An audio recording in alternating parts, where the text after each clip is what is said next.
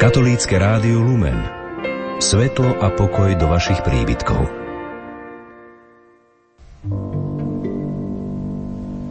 V nasledujúcich minútach si na vlnách rádia Lumen vypočujete reláciu Svetá zem očami súčasníka. V roku dvetisícpätnásť ju pre rádio Lumen pripravila Hilda Michalíková. Želáme vám príjemné počúvanie.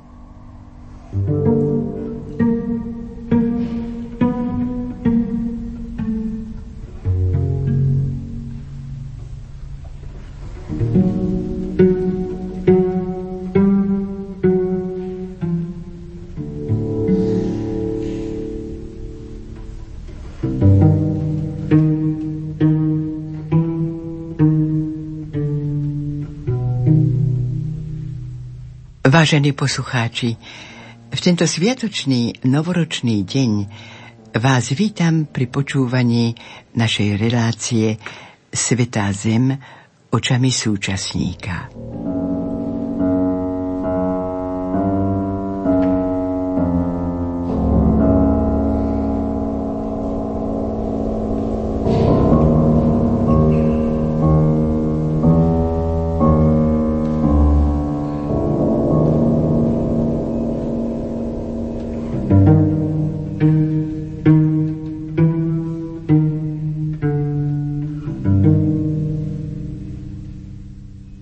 Svetá zem je jeden z expresívnych názvov Izraela ako krajiny, do ktorej vstúpili Židia po štyridsaťročnom putovaní púšťou.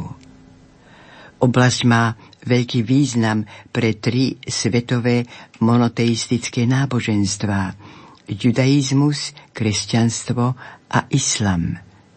Pretože v tejto oblasti sa stali udalosti posvetné pre všetky tieto náboženstvá.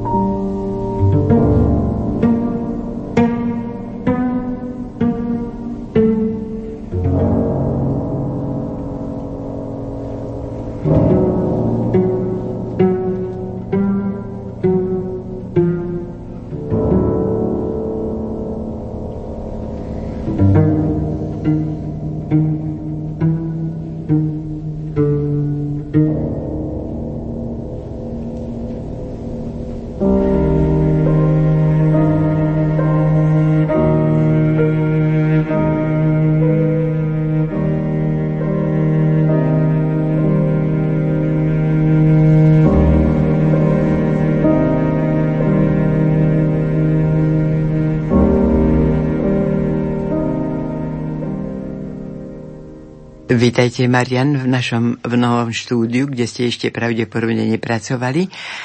A mňa by zaujímalo, aká bola vaša prvá cesta do Svätej Zeme? Boli ste už informovaní, niečo ste už vedeli, niečo ste už prečítali, alebo ste vedeli, aký priebeh bude mať táto vaša cesta? No, ja som už bol seminarista v treťom ročníku, keď som išiel do Svätej Zeme prvýkrát. No a tak ako väčšina veriacich praktizujúcich, mal som predstavy o všetkom, čo sa v Svätej Zemi dialo, pretože eh, opočnúť detstvom a Vianocami a opisom Vianoc až po veľkonočné udalosti, určitú tú predstavu sme mali a hlavne mňa v detstve úžasne fascinovali dve knižky, ktoré nám prišli z Ríma na tú dobu hypermodernej, kvalitná tlač, kvalitné fotografie Za svetlom a posolstvo, teda veľmi prehľadne spracovaný Starý zákon a Nový zákon s množstvom fotografií. Ja si pamätám, že ja som sa do nich priam vpíjal ako chlapec, taký piatak, šiestak, a znova, a znova som ich čítal, ale hlavne pozeral fotografie. A to je tá detská takáto ponorenie sa až intuitívne. Ja som cítil aj ešte ten rozhorúčený asfalt, tú vôňu. A keď som mal takmer dvadsať rokov neskoršie prechádzal tými miestami, ja som tú krajinu cítil, tú vôňu, tú horúcim slnkom rozpálenú trávu, pôdu. Ja som sa, mne sa vynárali spomienky asi také, ako keď sme prišli k babke na dvor, kde som prežil detstvo, že také čosi familiárne. No a v, tom, v tomto to už bol taký, také prekvapenie. No a potom, čo teda opakujem vždy, pretože prvé zážitky idú na celý život a každý si tým podobne prechádza. Keď sme už prilietali nad Tel Aviv, sa letí ponad Stredozemné more, práve zapadalo slnko a nad morom bol taký jemnučký opar, tak vyzeralo to ale v tom zapadajúcom slnku ako hladina jazera. Áno. A v tom lietadle bolo, väčšina boli Židia ortodoxní, už podľa oblečenia bolo vidieť. A keď sme to lietadlo zrazu preletelo cez tú tenkú clonu, akoby taký maličký oblak rovný, zrazu sa tá zem pred nami otvorila a to bolo čosi fascinujúce. Ja som mal ten pocit, ako je opis stvorenia, že duch sa znášal nad vodami a nad tou krajinou a teraz to lietadlo išla. Tí Židia vstali, jak prekrásny hebrejský chorál spievali v tom lietadle. Tak to je fascinujúce. A zrazu sa tá zem, ktorú som mal dovtedy vysnívanú, predo mnou otvorila. No potom sme pristali a išiel celý ten kolobeh toho rušného letiska a nastúpili sme do autobusu, kde som znova tak ako si si tak som si ako si uvedomil, že som v svätej zemi a to bol druhý šok opačný, že som si uvedomil, že žiadna svätá zem. Také isté asfaltky ako u nás, také isté autá ako u nás, také isté dopravné značky ako u nás, akurát reklama na Coca-Colu, ktorá vtedy bežala, a na Marlboro cigarety bola aj hebrejský a arabský, ale obrázok ten istý. No a teraz som si uvedomil, to je niečo celkom iné. My sme to také posvetné a iné čakali. A toto je ten šok, ktorým si každý musí prejsť, že uvedomiť si, áno, dnešná svätá zem je obyčajná moderná krajina, alebo neobyčajná, ale Boh sa narodil do bežnej vtedajšej krajiny. Len vtedy inak vyzerala. No a týmto si treba prejsť svätej zemi, ako si si to uvedomiť, že e, áno, je to zem, po ktorej svojho času kráčal Boh, to je tak silná motivácia a tou Božou prítomnosťou posvetená, ale treba sa cez to prepracovať. Lebo niekto príde o ilúzie. Tie ilúzie tam treba stratiť, ale treba si vytvoriť nové ešte hlbšie, že už si vieme predstaviť, že kde sa ten Boh narodil, že Ježiš sa narodil uprostred bežnej rodiny, že to bol priestor, do ktorého sa Boží syn narodil. No na to práve slúži ten pobyt svätej zemi a obyčajne za ten týždeň väčšinou to ľudia zvládnu, že majú úplne nový pohľad na krajinu, tam prídu o určité predstavy, ale prehlbia si úžasne ten vnútorný pohľad. Áno.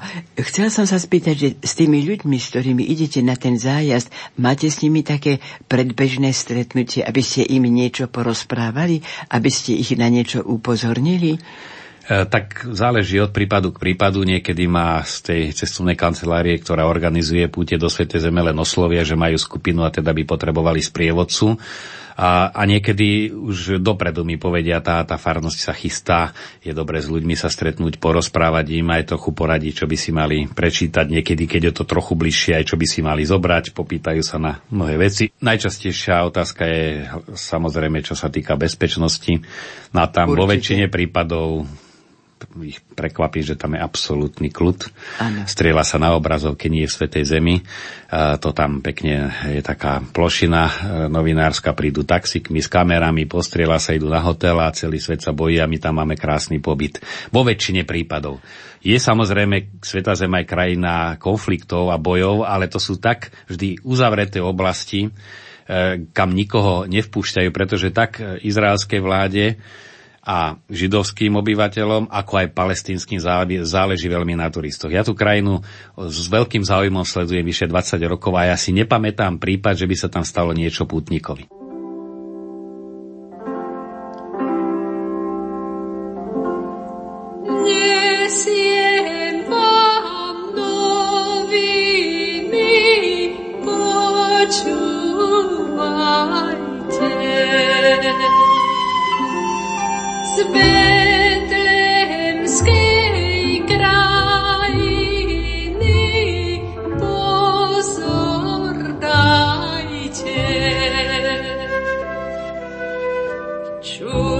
Čujte ich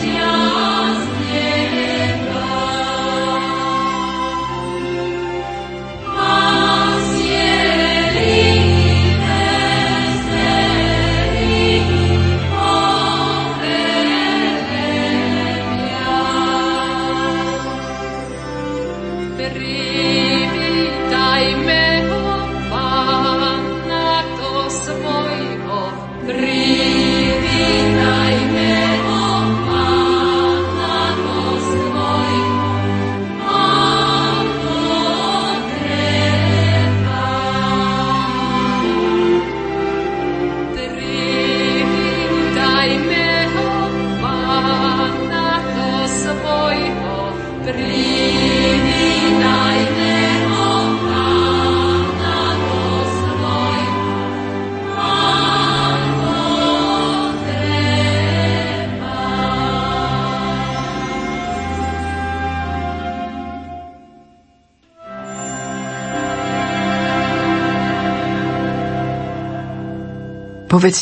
ako sa vlastne náboženstva, judaizmus, kresťanstvo a islám, ako sa znášajú, alebo ako to vyzerá aj navonok, aj vo vnútri medzi nimi?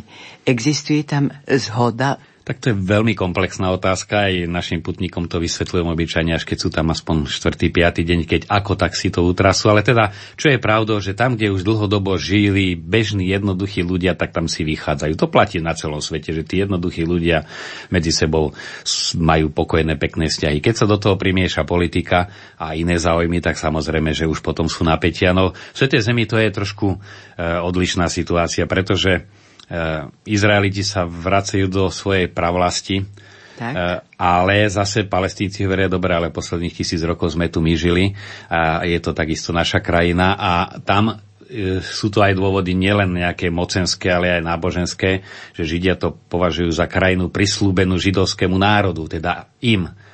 A tým pádom tam pre tých Palestínčanov nie je miesto. To je, sa snažia tí zmierlivejšie prúdy v izraelskej aj politike, aj medzi nimi o nejaké, aspoň aké také spolužitie, ale ono to, to je konflikt historicko-náboženský a potom eh, okrem tohto lokálneho, okrem územia toho, čo máme na mape ako Izrael, vrátane tých palestínskych autonómnych oblastí, alebo teda Palestínčanov, ktorí žijú premiešane napríklad v Nazarete, je tu ešte problém celého svetového islamu a celého svetového židovstva a to je práve miesto, ten kameň jeden, ktorý je, by som povedal, až pupok vesmíru, kde Abraham obetoval Izáka a kde stál chrám jeruzalemský. Šalamúnov chrám, to je stredobod židovstva a jednotiaca, jednotiaci moment, i keď je viera v Boha, to, čo ich zjednocuje, ale na, ako symbol vonkajší je chrám, ktorý bol zničený v roku sedemdesiat. No a na tejto chrámovej plošine je teraz mešita,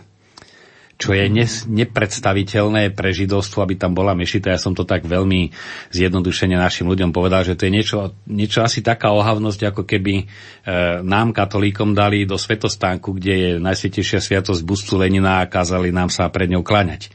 To je čosi ne- nezmieriteľné. A zase pre moslimov a celosvetový islám je to jedno z najposvetnejších miest, pretože podľa ich tradície stadiaľ Mohamed vystúpil k Bohu.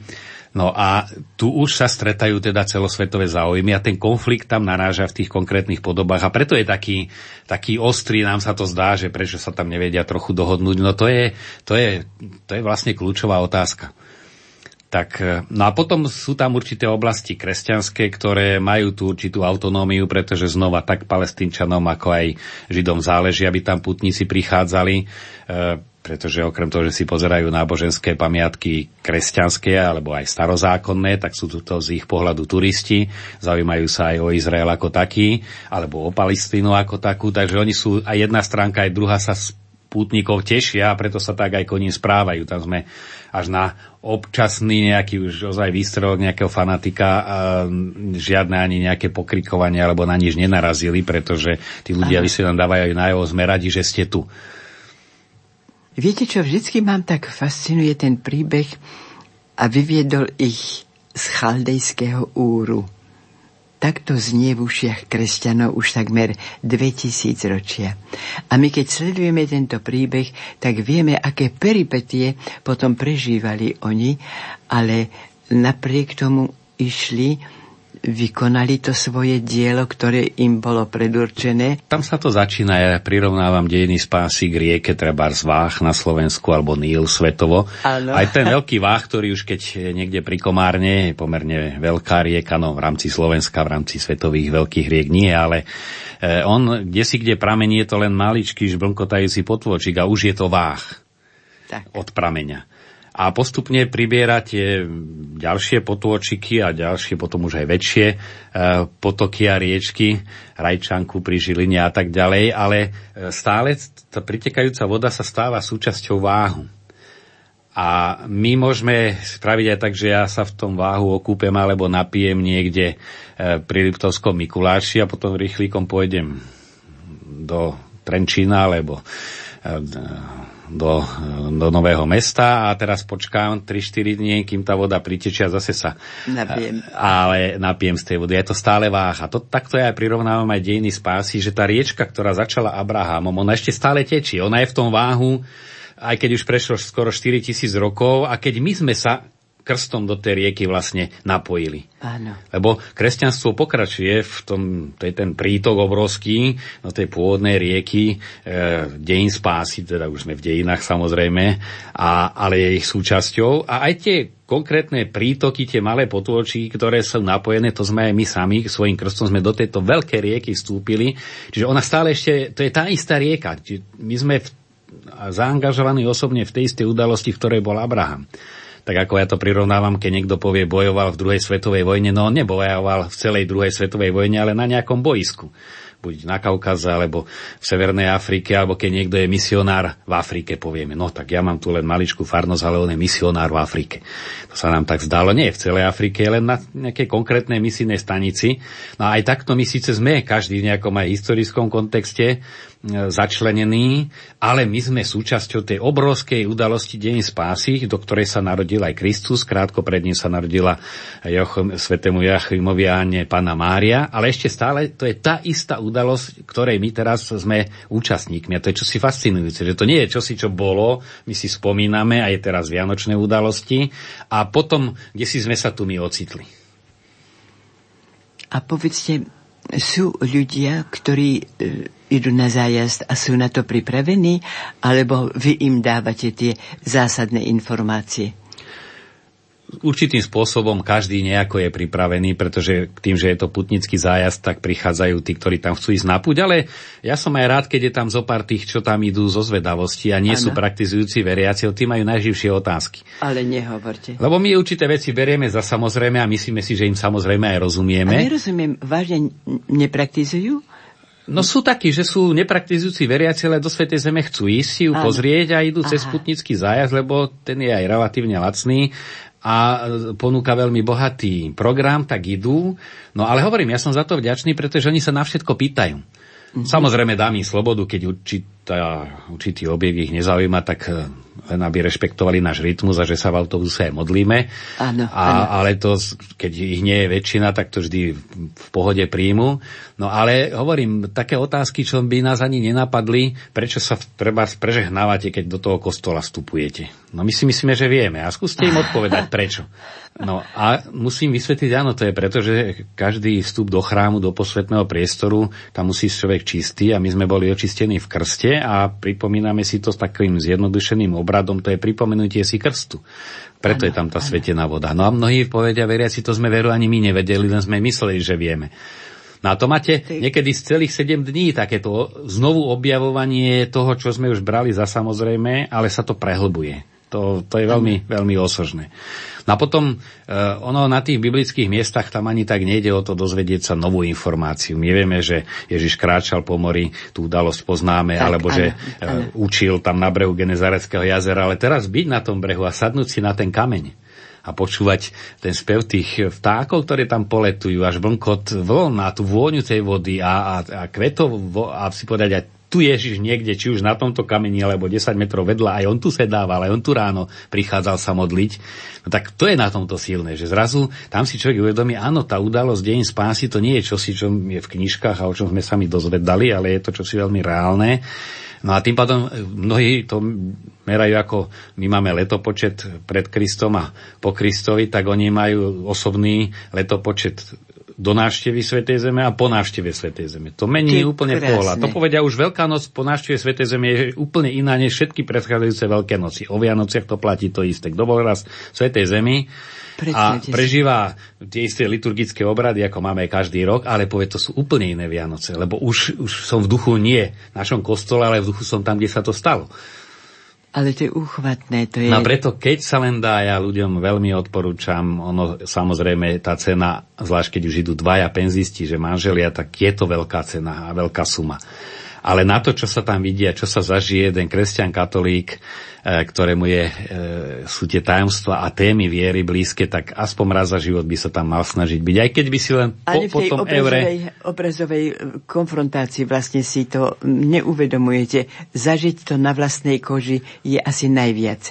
To je tá krása. To je čokoľvek, no aj keď len o niekom niečo čítame a potom toho človeka stretneme, treba tak, z románu tak, tak. niekom, alebo aj za nejakú biografiu. Áno. A zrazu sa s tým človekom len raz stretneme na káve, tak to úplne inak ho poznáme. Hoci informácií o ňom máme množstvo aj predtým, ale raz stretnutie nepomerne viac. No aj tie biblické vedomosti, ktoré máme, byť tam, tak chytia tú reálnosť. Áno.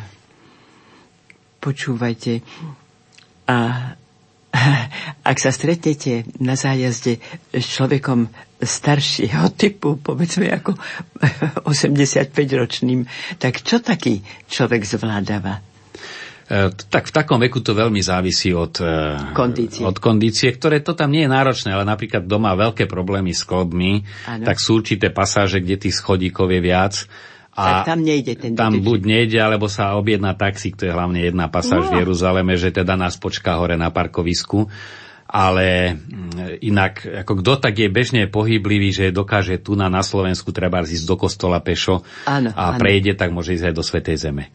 E, zas tam, ja neviem, na väčšine miest prídeme autobusom, vystúpime a ide sa nejaká pol kilometra, kilometr maximálne, no ten Jeruzalém, možno sú to dohromady dva kilometre, áno. ale zase sa aj stojí, je výklad, takže e, to sa zvládať dá. Potom samozrejme srdiečko a tak ďalej, aby to lietadlo zniesol, alebo no, tak nahoru tábor sa dá ísť aj pešo, je to pekný výstup, ale chodíme taxikmi aj kvôli z časových dôvodov. A naspäť, kto chce sa prejsť, sa prejde, aby tú krajinu vyslovene dýchal, kráčal. A koľko to, kde... je toho nahoru tábor? No z toho, kde stojí aj autobus, je to také tri a pol kilometra, čiže taká hore brehom tri štvrte hodina. Áno. Ale zase to jedno z mála miest, kde tá príroda je a ten pohľad nenarušený a je to miest, sú to miesta, kde Ježiš strávil väčšinu života. Tam, tam strávil detstvo, mladosť. Ano. A my vieme z Evanjelií, že on veľmi rád mal takú samotu na horách a to je najbližší krásny kopec pri Nazarete krížom, keď sa nejde po asfaltke cez tie lesy, možno pre Ježiša to trvalo dve tri hodiny. To je ako taká menšia túra v Tatrách, tak sa dá... skoro sto percent predpokladať, že Ježiš tam chodieval, keď vieme, akú mal povahu, aké mal sklony a keď vidíme na druhej strane, aké tam mal možnosti. Takže čo by ste odkázali takým tým starším dôchodcom, aby sa nebáli? No, báť sa nemusia. Kto skutočne má veľmi vážne pohybové problémy, čo v Lurdoch sa dá, lebo si tam v hoteli požičia vozík a Lurdy zvládne, to už by ano, svetu zem, zem nezvládol. Ale inak, taký bežne pohyblivý človek, tak mávame tam aj cez osemdesiat. Naša pani kostolníčka z Devína vtedy ešte bola mladá, mala osemdesiattri. Áno, ja pamätám, mala osemdesiattri rokov, keď bola a má veľké problémy s klbami a zvládla to, takže... Áno. Ale sú to pre vás také, také zázračné okamihy, opakovať si toto? No, oni sú vždy, to ako, lebo totiž to je biblická zem, kde Boh hovorí v prítomnej chvíli. Aj keď čítame áno, v kostole áno. Sväté písmo, a pasáže, ktoré sme stokrát počuli, aj ten stoprvý krát Boh mne v tej chvíli priamo niečo hovorí.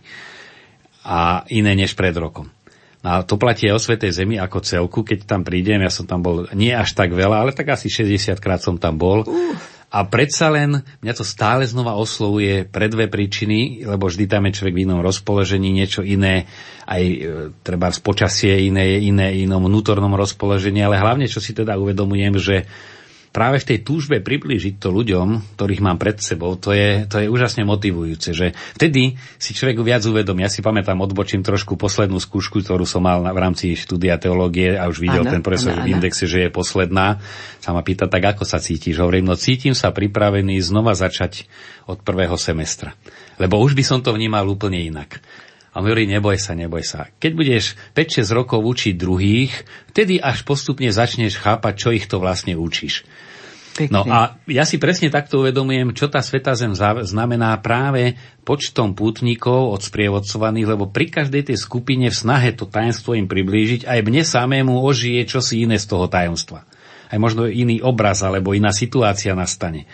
Že trebárs v Káne Galilejskej, kde si manželia, ktorí sú v skupine aj obnovujú manželské sľuby, sme tam rovno prichádzali, narazili sme na skutočnú svadbu. No a už tam potom ten výklad o tom, ako prebiehala a prebieha v Palestíne, svadba je úplne iný, než len prísť do chrámu, kde si len to pripomenieme. Takže to raz sa to stane, raz ono sa stane, raz nejaké nebezpečie tam človek zažije, ako ja som teda toho tam pozažíval, keď som tam chodieval sám ešte ako študent. Nebezpečie v akej no, forme? No, v púšti sa ocitnúť a jej, áno, takéto situácie. Áno, to je tá vaša prvá kniha, áno, áno. Takže, áno. Ale to zase nechcem, hovorím, strašiť putníkov, lebo kde sme so skupinou, tak tam je, tam je to naozaj bezpečné. Tak pekne. A ešte jednu perličku na záver nám povedzte. Čo bolo takéto najkrajšie, na čo nikdy nezabudnete?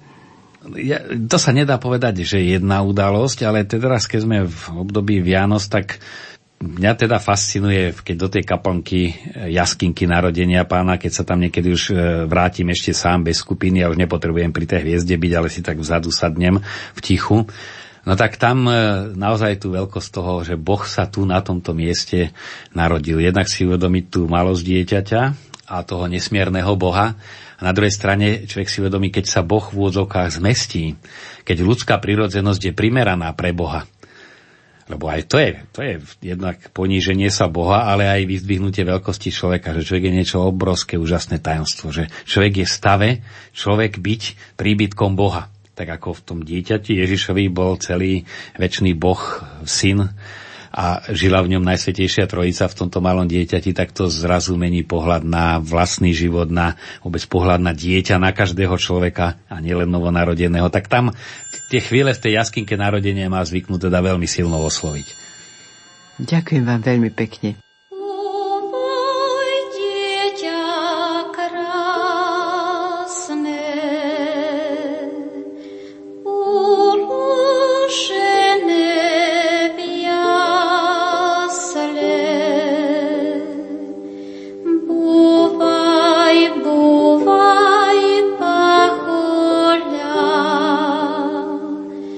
Milostivé Jezuľa,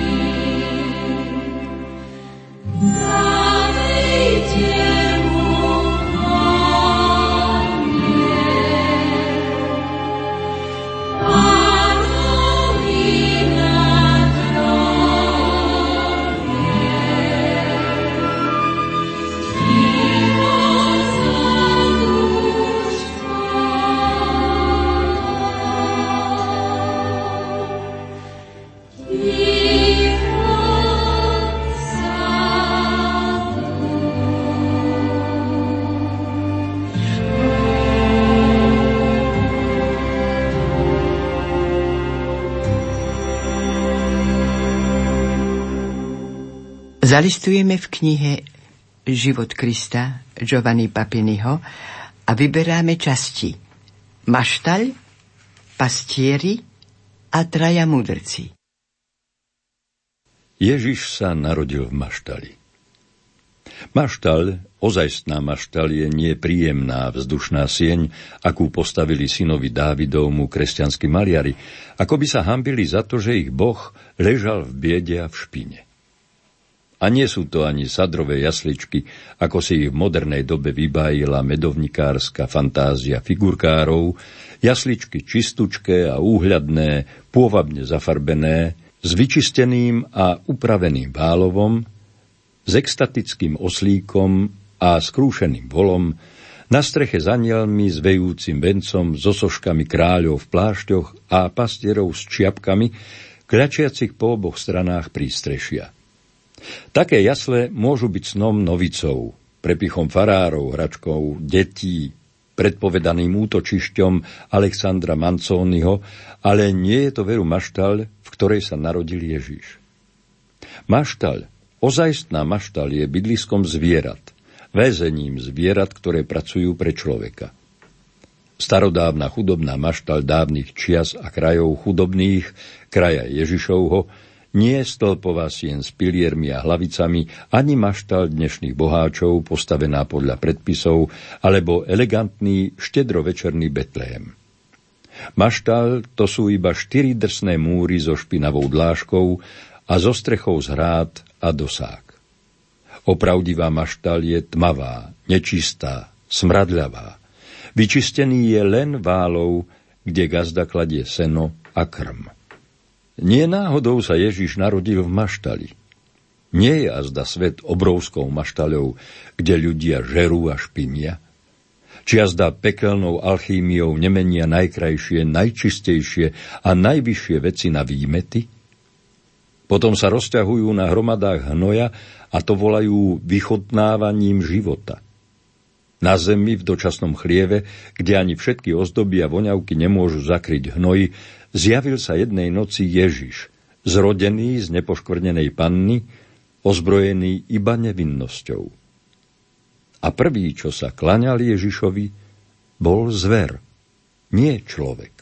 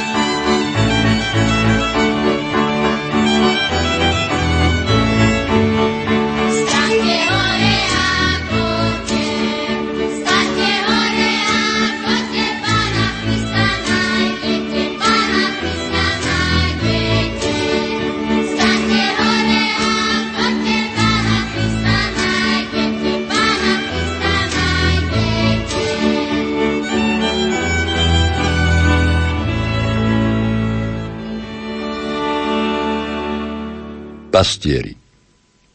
Po zvieratách strážcovia zvierat. Aj keby aniel nebol zvestoval veľké narodenie, boli by pribehli k maštali, aby videli syna cudzinky. Pastieri žijú temer vždy osamotení, ďaleko od ľudí.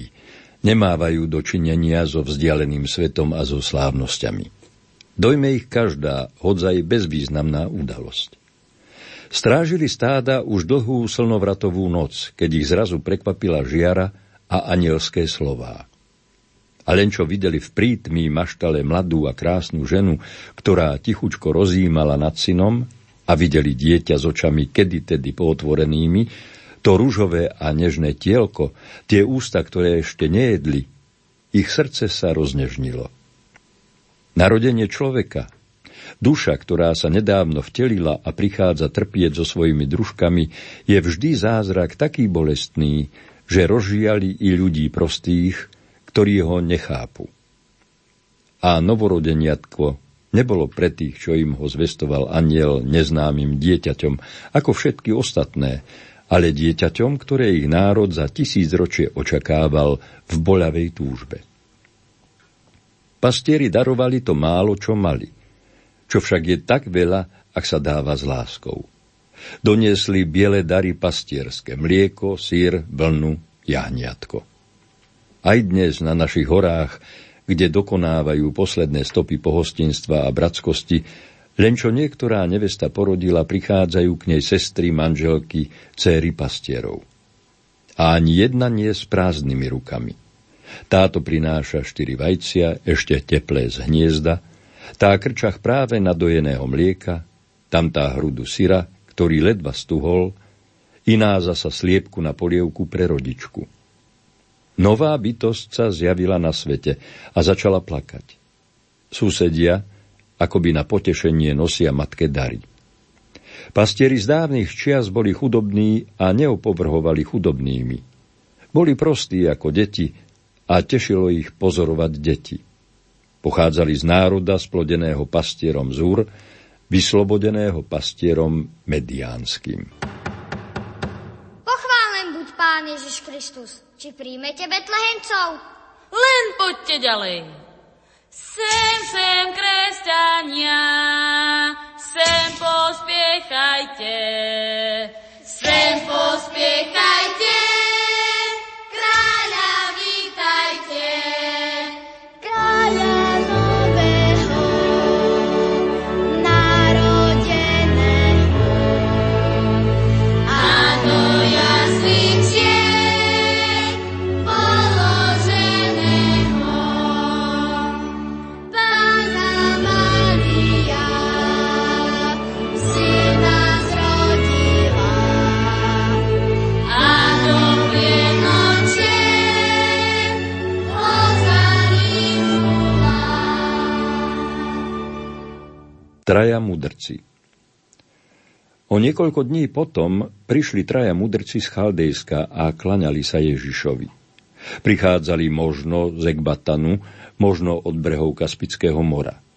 Na svojich ťavách s naplnenými torbami zavesenými na sedlách prebrodili Tigris a Eufrat, prekročili veľkú púšť kočovníkov, tiahli pozdĺž mŕtvého mora. Nová hviezda, podobná kométe, ktorá sa kedytedy zjaví na nebi, aby zvestovala narodenie nejakého proroka alebo smrť nejakého vladára, viedla ich až do Judei. Prišli sa pokloniť kráľovi a našli nemluvňa chudobné, zavinuté v plienkach, uložené v maštali. Našli dieťa, narodené pred niekoľkými dňami, ktoré ešte nevedelo dávať ani otázky, ani odpovede. Dieťa, ktoré neskôr, keď vyrastie, opovrhne hmotnými pokladmi a vedou o hmote. Múdrci v Betleheme predstavujú staré bohoslovie, ktoré uznáva konečné zjavenie, bedu, ktorá sa skláňa pred nevinnosťou, bohatstvom, ktoré padá k nohám chudoby. Obetujú Ježišovi to zlato, po ktorom on bude šliapať. Neobetujú ho preto, lebo ho azda Mária, chudobná žena, potrebuje na cestu, ale preto, aby ešte pred naplnením času poslúchli radu evanjelia. Predaj to, čo máš, a rozdaj chudobným. Neobetujú kadidlo, aby odstránili zápach maštale, ale preto, lebo ich liturgie sa končia a už nebudú potrebovať dym a vôňu pre svoje oltáre. Obetujú mirhu, ktorou sa balzamujú mŕtvi, pretože vedia, že toto dieťa umrie mladé a matka, ktorá sa teraz usmieva, bude potrebovať voňavé masti na zabalzamovanie mŕtvoly. Kľačiac vo svojich prebohatých kráľovských a kňazských plášťoch na postlanej slame, oni mocní a učení všetci obetujú i seba samých ako záruku poslušnosti sveta. Thank you.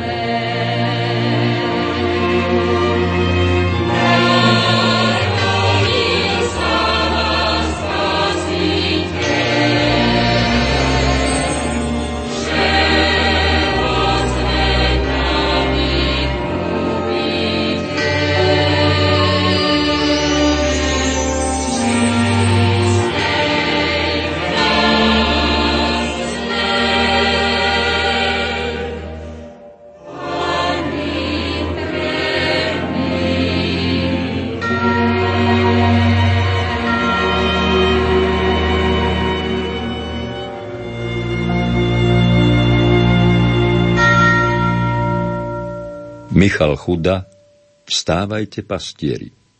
Kompozícia vianočných veršov. Ľud, čo kráča v otmách, uzrie veľké svetlo. A ty, Betlehem, Efrata, primalý si medzi tisícami Júdu. A zastal čas. A odteraz sa začnú deje, veci, ktoré navždy budú. Tie kroky v tmách za betlehemským svetlom nikdy už nikto nezráta. Pastieri nielen pasú stáda, ale, ako písal Ján Holdý, nesmú ich vôbec opustiť. Sú tak pri nich stále, aj v noci spolu ladia s nimi dých. Ako sa Boh vie odplatiť len verným, na veky vekov povýšil ich stav, keď prví vošli maštálnymi dvermi. No najprv anjel pred nimi tam stál. Nebojte sa, svetlo je z Božej slávy. Veľkú radosť vám práve zvestujem, ktorú vždy príjmú zástupy a davy a rozkvetne ňou raz aj celá zem. Dnes sa vám v Dávidovom meste narodil Spasiteľ Kristus Pán. Veselte sa a spevom tešte, zástupy vošli do nebeských brán. Sláva Bohu na výsostiach a na zemi pokoj ľuďom dobrej vôle. Vstávajte, pastieri, berte sa hore, vedzte už dušami v anielskom chóre. Hlas velil k maštálke, nepadnúť z nôh. V jasličkách na slame leží sám Boh. Vstávajte, pastieri, hotovte dary, čo máte po ruke, od srdca vary. Mária s Jozefom sklenuli chrám. O láske rozprávať, príďte aj nám. Tak, bratia, bol to pohľad na chrám lásky. Videli sme ho, bol to Boží syn. Nebolo treba myslieť na otázky, ako by nás tam zrazu zbavil vín, ako by všetko bolo iba bez slov. Veď rozumeli aj tie zvieratá. Svetlo, čo všetkým do duše sa znieslo, robilo svoje. Nik s tým nerátal. Jozef stál ako vytesaný z dreva. Zasnene strážil, vyvolený, bdel. A celým telom vďaku Bohu spieval, že vyšiel z drámy, že už našiel cieľ. A Mária? Tá šepotala fiat, ako keď počúvala anjela. Vždy v každej chvíli rozhodnutá prijať to, čo chce Boh. A vždy to vedela. Krásna, nádherná, hladkala si dieťa. No zahľadená nadčas tajomná. Kto by to ticho akým slovom preťal? Vtelené slovo prišlo prostred sna. To dieťa svetu zvestovala hviezda. Leží tam Boh, má meno nad mená. Nie, láska, bratia, obety sa nevzdá. A dieťa Ježiš spásu znamená. Vytriskla láska. Boží uzlík svetla pred zrakom svojich leží v maštali. Tam si sa matka s celým ľudstvom stretla, nie s pastiermi, čo nemí zastali na dosah ruky tvárou k svojmu Bohu, premenený len dychom prostoty. Nestúpam k rojom hviezd dnes na oblohu. Mám svetlo v sebe. Dieťa, si to ty. Si to ty, večné, opustené slovo, čo sa mi bratsky dalo na kríži. A prijímam ho s tebou podielovo. Si v mojej duši. Pravíš, miluj, žij. december dvetisícdva.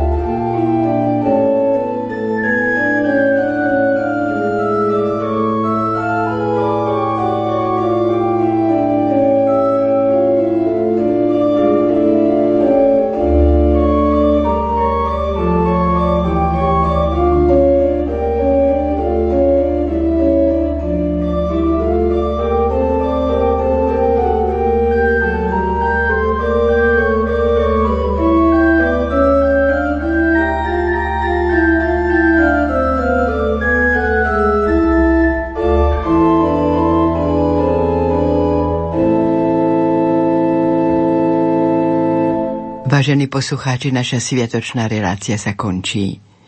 Účinkovali monsignor Marian Gavenda, recitoval Jozef Šimonovič, hudobná spolupráca Diana Rauchová, zvukový majster Matúš Brydla a lúči sa s vami Hilda Michalíková.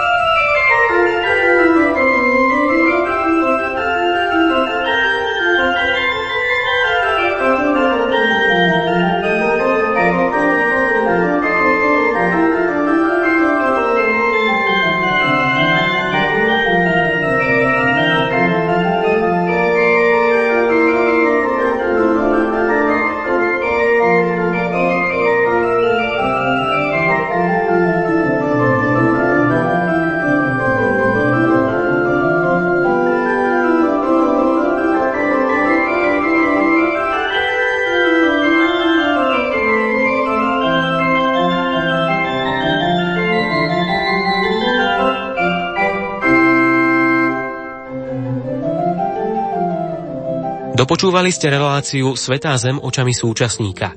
Pre rádio Lumen ju v roku dvetisícpätnásť pripravila Hilda Michalíková.